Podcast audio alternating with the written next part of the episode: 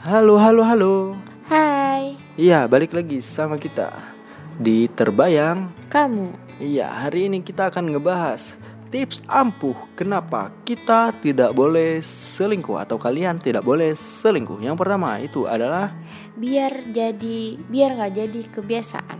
iya, kenapa tuh? Ya karena bahaya dong sampai tua nanti kebiasaan dong mau selingkuh, selingkuh, selingkuh udah udah punya komitmen terus selingkuh lagi, selingkuh lagi kan nggak baik untuk kita. Wah, benar juga ya. Dan kedua, kamu akan menyakiti banyak orang. Wah benar sekali nih.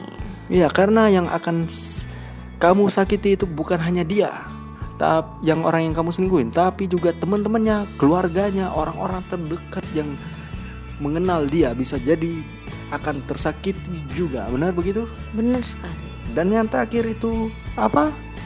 Karena kamu nggak punya pacar, gimana mau selingkuh dong? Orang nggak Iya. punya pacar, Iya, kamu nggak punya pacar ya jangan selingkuh. Ini udah nggak nggak punya pacar, cari pacar susah mau selingkuh. lagi. kan Iya, bisa. iya, udah. Itu aja tiga tips ampuh kenapa kalian nggak boleh selingkuh. Oke? yang jomblo nggak boleh selingkuh ya. Iya, gitu ya. Oke, kita dari terbayang kamu mengucapkan dadah. Bye, bye. See you.